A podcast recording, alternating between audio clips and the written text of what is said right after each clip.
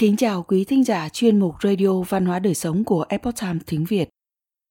Hôm nay, chúng tôi hân hạnh gửi đến quý thính giả bài viết có nhan đề Bệnh nghèo có chữa được không? Đơn thuốc kỳ lạ của vị danh y. Bài do Sương Sương biên dịch, theo bản gốc lấy từ Epoch Times Hoa ngữ. Mời quý vị cùng lắng nghe. Có một người nghèo tìm đến thầy thuốc trị bệnh nói bản thân mắc phải bệnh nghèo.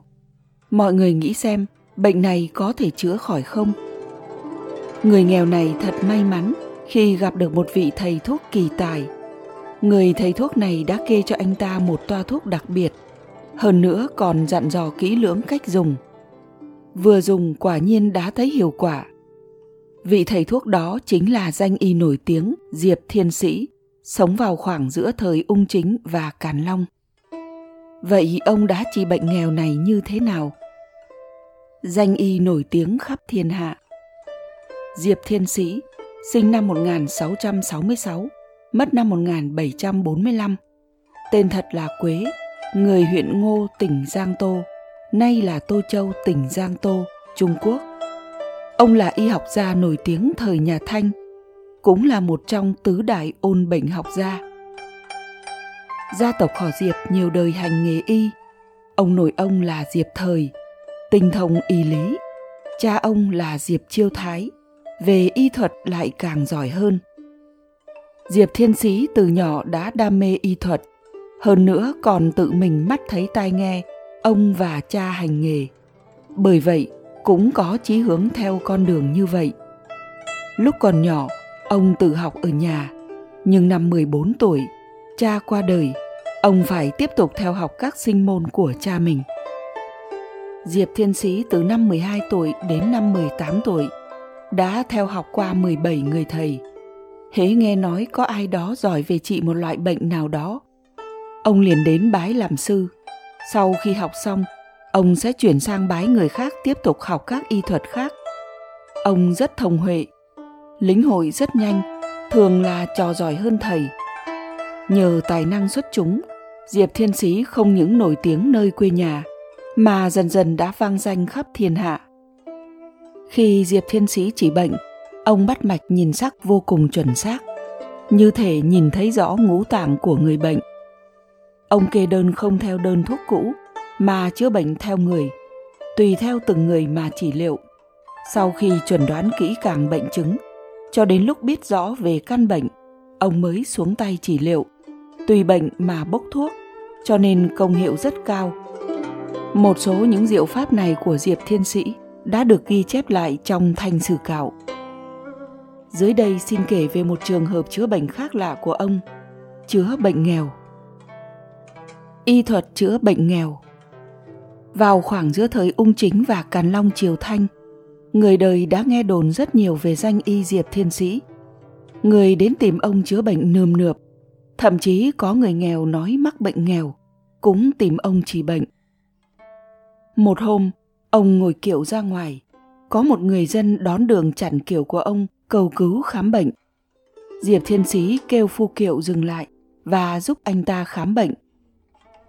Sau khi chẩn mạch, Diệp Thiên Sĩ nghi hoặc nói Sáu mạch của anh cân đối bình hòa, vậy thì làm sao mà có bệnh? Người đó nói Tiên sinh là danh y, bệnh khó phức tạp, không gì ông không rõ. Tiểu nhân chỉ mắc bệnh nghèo thôi, không biết tiên sinh có thể trị được không? Diệp Thiên Sĩ cười lớn một hồi, sau đó nói Đích thị là bệnh, cũng rất dễ trị. Tối nay anh đến nhà lấy thuốc, uống vào tức khắc sẽ khỏi. Anh nhà nghèo kia nghe xong cảm thấy rất vui mừng, chờ mãi đến chập tối anh ta vội vàng chạy đến nhà Diệp Thiên Sĩ gõ cửa, đợi thầy thuốc bốc cho thang thuốc trị nghèo.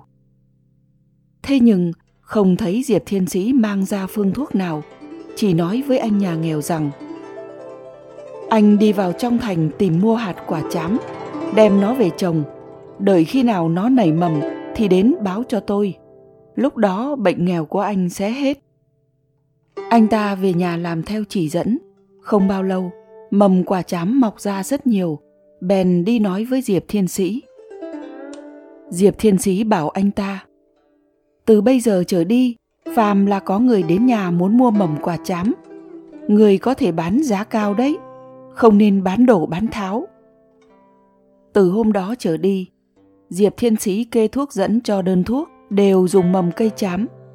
Người bệnh nghe nói anh nhà nghèo có mầm cây chám, Thế là tranh nhau đến mua.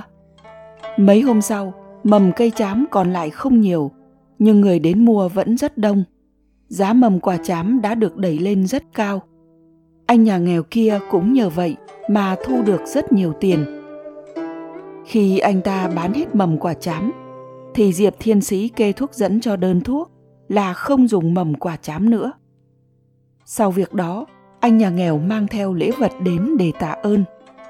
Diệp thiên sĩ cười hỏi khỏi bệnh rồi phải không anh ta ngượng ngùng đáp may nhờ có tiên sinh đã hoàn toàn khỏi bệnh rồi ạ à. Diệp Thiên Chí cười rồi tiến anh ta về. Chuyện này được truyền tụng mãi ở Tô Châu. Đến mấy năm sau, người dân vẫn say sưa bàn tán. Quý thính giả thân mến, chuyên mục Radio Văn hóa Đời Sống của Epoch Times tiếng Việt đến đây là hết. Để đọc các bài viết khác của chúng tôi, quý vị có thể truy cập vào trang web epochtimesviet.com. Cảm ơn quý vị đã lắng nghe quan tâm và đăng ký kênh. Xin chào tạm biệt và hẹn gặp lại quý vị trong chương trình lần sau. Kính chúc mọi điều bình an và tốt lành tới quý vị cùng người thân.